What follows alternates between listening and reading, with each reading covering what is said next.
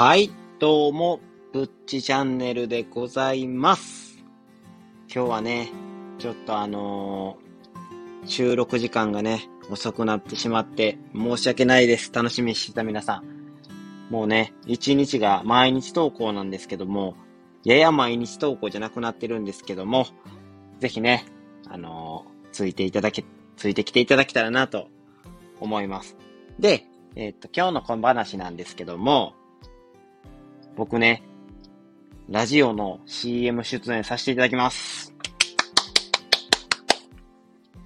これがね、どういうことかっていう話なんですけども、僕ね、あの、いろんな人のね、放送に、配信か、遊びに行くんですけど、そこで気になる話題がありまして、あなたも CM に参加してみませんかみたいな題名がありまして、どういうことやと思って、この、行ってみたんですよ。じゃあ、その、自分らの、その人の配信しているチャンネル内で、15秒から30秒程度の CM、その自分の PR したいこと、そのコマーシャルで流したいことを流してもいいよっていうことを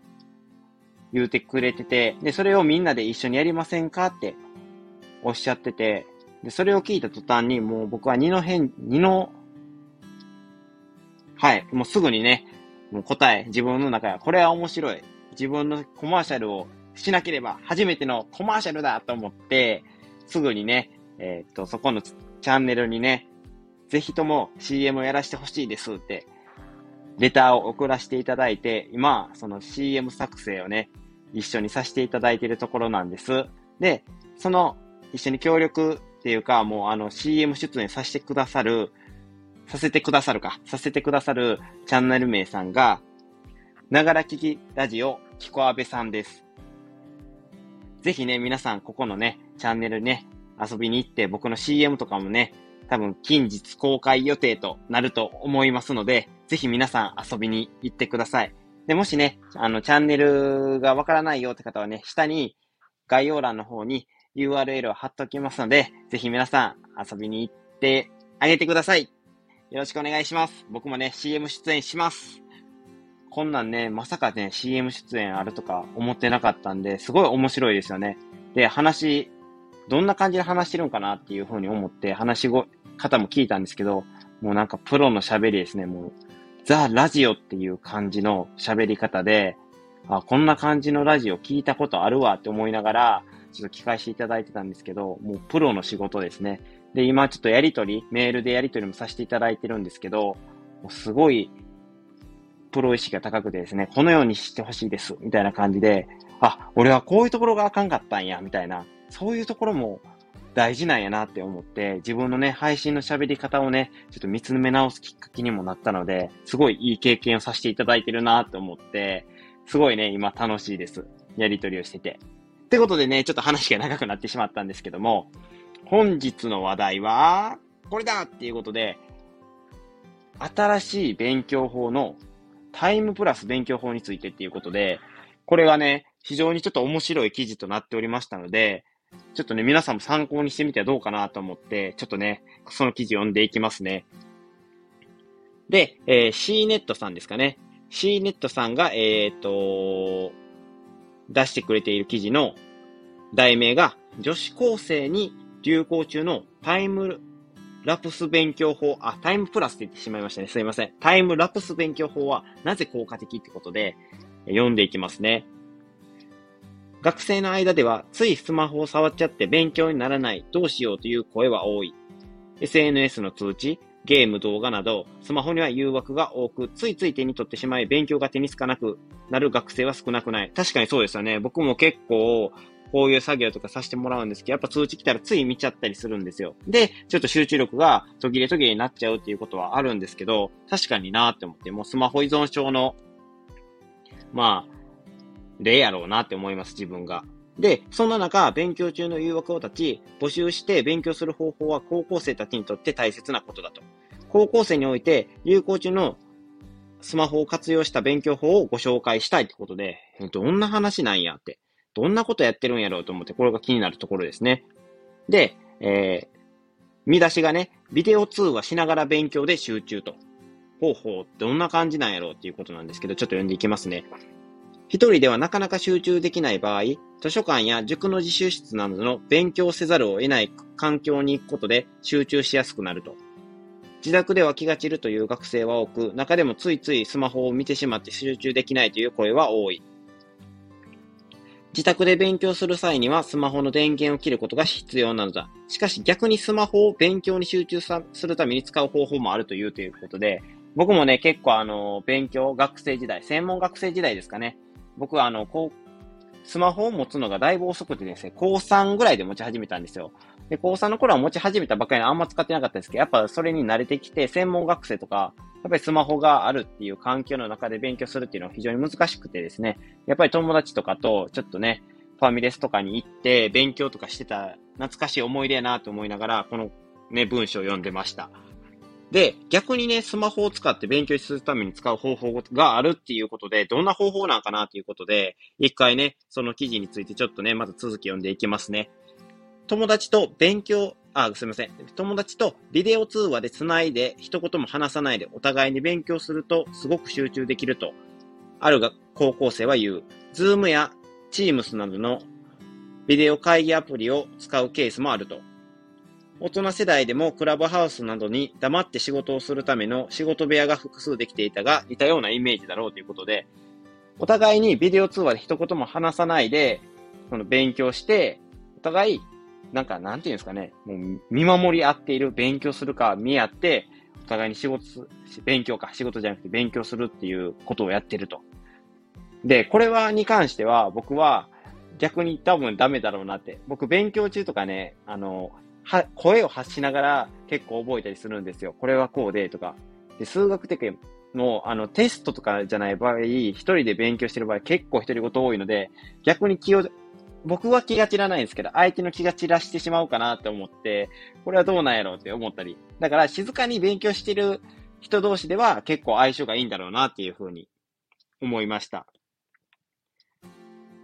ほいで、他には、その、スタディプラスっていうやつにアカウントを作って、勉強時間を記録したり、同じ目的を持つ仲間同士で励まし合うという方法も多いと。これをインスタグラムやツイッターで行うのが、いわゆる勉強赤だっていうことで、だからもう勉強する人同士で、その今ではもう SNS で繋がったりして、励まし合うっていうこともやってるみたいですね。そんなこともやってるんやって今の学生はって思いました。僕らよりも SNS をすごい上手に使いこなしてるんだなっていうふうに、これを見て思いました。だからスマホをね、その使うだけでダメだっていうのではなくて、スマホを活用したっていうね、ことも、やっぱり注目してあげないといけないんだなって思います。時代って変わっていくもんだなって思いました。で、えっ、ー、と、TikTok でも、えっ、ー、と、ナンバリング、あれですね、タグ付けの勉強赤は6億6003万もう一回言いますね。6億6300万回以上再生されており、やはり人気のハッシュタグだっていうことで、すごいですね。もうタグ付けで6億も合計でされてるみたいですね。こちらは、えっ、ー、と、勉強中を撮影した動画のほか、TikTok らしく勉強法などの Tips 系も多く投稿されていると。どんな感じなんですかね。で、これについてね、ちょっとね、詳しく話してくれているのがあります。で、認知度6割のタイムラプス勉強法と。これが何の6割なの？か、高校生全体なのか、女子高生で6割なのかわからないですけど、ちょっと紹介していきますね。最近注目されているのがタイムラプス勉強法だ。インスタグラムで、ハッシュタグタイムラプス勉強法は5.5万件投稿されており人気が高まっていると。すごい投稿されてますね。で、投稿を見ると、そのノートに書いたり、問題集を解いたりしている手元が映されており、時間の経過がわかるよう、アナログまたはデジタル時計も映った動画が多いと。だからもう手元で勉強してて、で、横に時計があるっていうような状態で、そういう動画を上げてるのが多いと。ほうほうほうっていう感じですね。で、えー、それで、タイムラプス勉強法とはって何ぞやってことなんですけど、えー、勉強している手元と時計などをスマホでタイムラプス撮影し、SNS に投稿する勉強法だと。iOS 端末ならカメラアプリのタイムラプスで撮影でき、Android 端末ならフレイムラプスなどのアプリを利用すると撮影できると。スタサップ編集部が高校生を対象に実施した調査でも、タイムラプス勉強法をしていると回答した割合は61.1%と6割以上に及ぶと。そのうちやったこともあるは25.9%となっており、認知度利用率ともに高いと言えるだろうということで、だから自分で勉強、時計とその手元を映した動画をずっと撮っといて、それを投稿すると。じゃあ、その多分投稿したやつを見返して自分こんだけ頑張ってたんだなっていう証拠にもなるし、さらなるやる気にもつながる。それが積み重なっていくと、僕、私はこんだけやったんだなって、努力したんだなっていうのにもあって、すごいこれいいな、いい方法やなっていうふうに思いました。けど僕みたいに独り言ばっかり言う方やと、その勉強中にね、えっ、と、すごい恥ずかしい思いをしてしまうので、こいつめっちゃ独り言喋るやんとか思われたりしか、しかねないので、そこは注意が必要かなと。静かに勉強できる子が、まあ、メインでやるべきかなってちょっと思いました。で、これをすることによって、さらに他の効果も得られるみたいです。スマホに触らず集中でき、記録にもっていうことで、では、なぜ学生たちはタイムラプスで勉強中の動画を撮影するのだろうかと。